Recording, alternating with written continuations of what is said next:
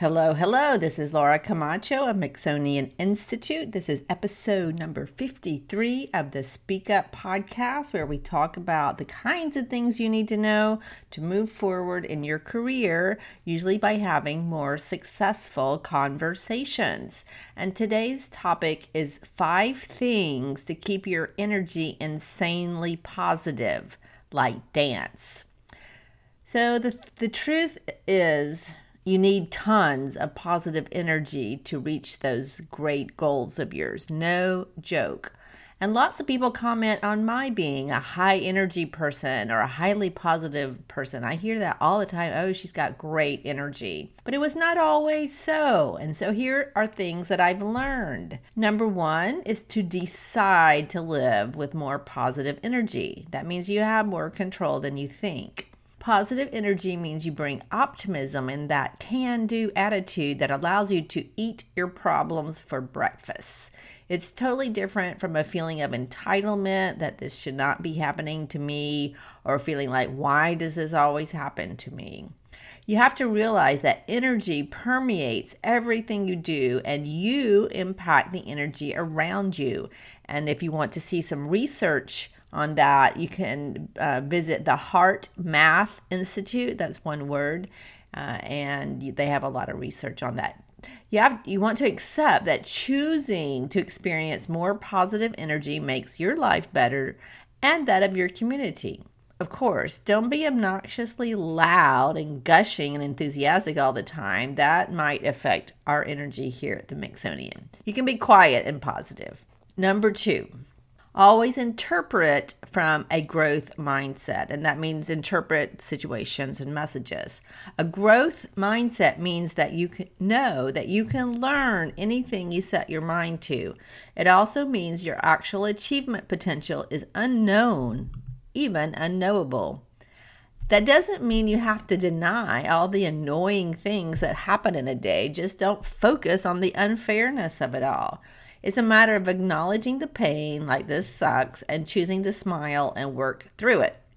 Look for the upside. At the very minimum, there's something to learn, and you will find it. Believe me, this takes commitment.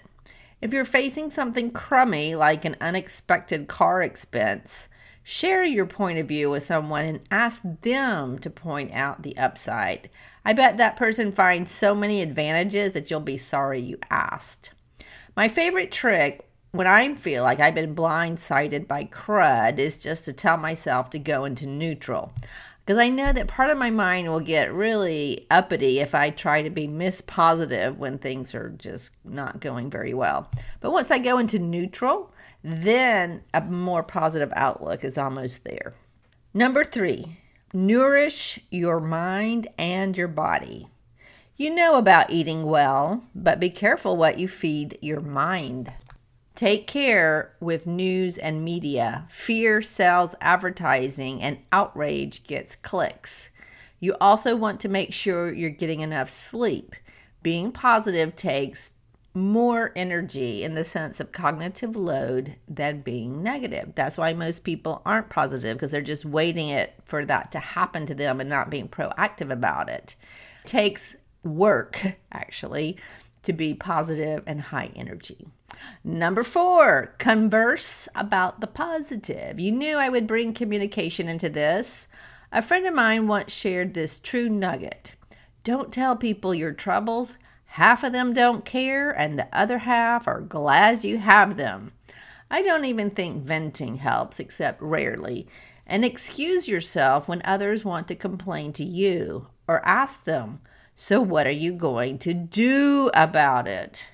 It is always good to converse about what is going well or what you're excited about or what you're obsessing over, like espresso chocolate brownies I have that I baked yesterday. They were so good. Uh, and finally, number five, exercise daily, even if it's 10 minutes. I'm not talking about training for a marathon, but movement helps process emotions in the body. And if you know that strenuous exercise produces endorphins, which translate into high energy. What I do is to take a quick walk, and I do mean 10 minutes every morning. Uh, two or three times I'll work out at Kick Fit, and then I'll do a Zumba Strong class. So that's together three or four really strenuous exercise classes a week.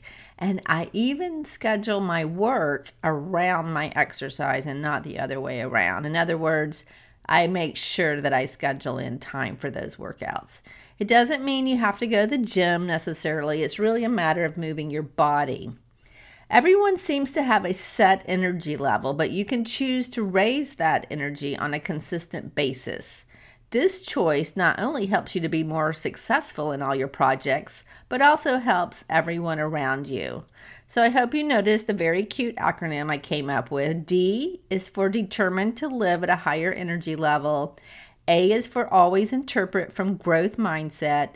N is for nourish your mind and body, and that includes sleep.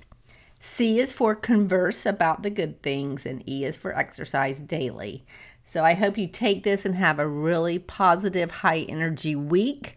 Uh, please know that there are more articles about the, these kinds of topics about being a better communicator at the Mixonian, which is uh, at Mixonian.com. That's spelled M as in Mary, I X O N I A N. And let me know if you are interested in bringing this kind of material to your company, or if you are heading up the corporate ladder, uh, want some focused intense, like a three months coaching, I have a really good uh, program for that. Have a good week, and I'll see you next time. Bye bye.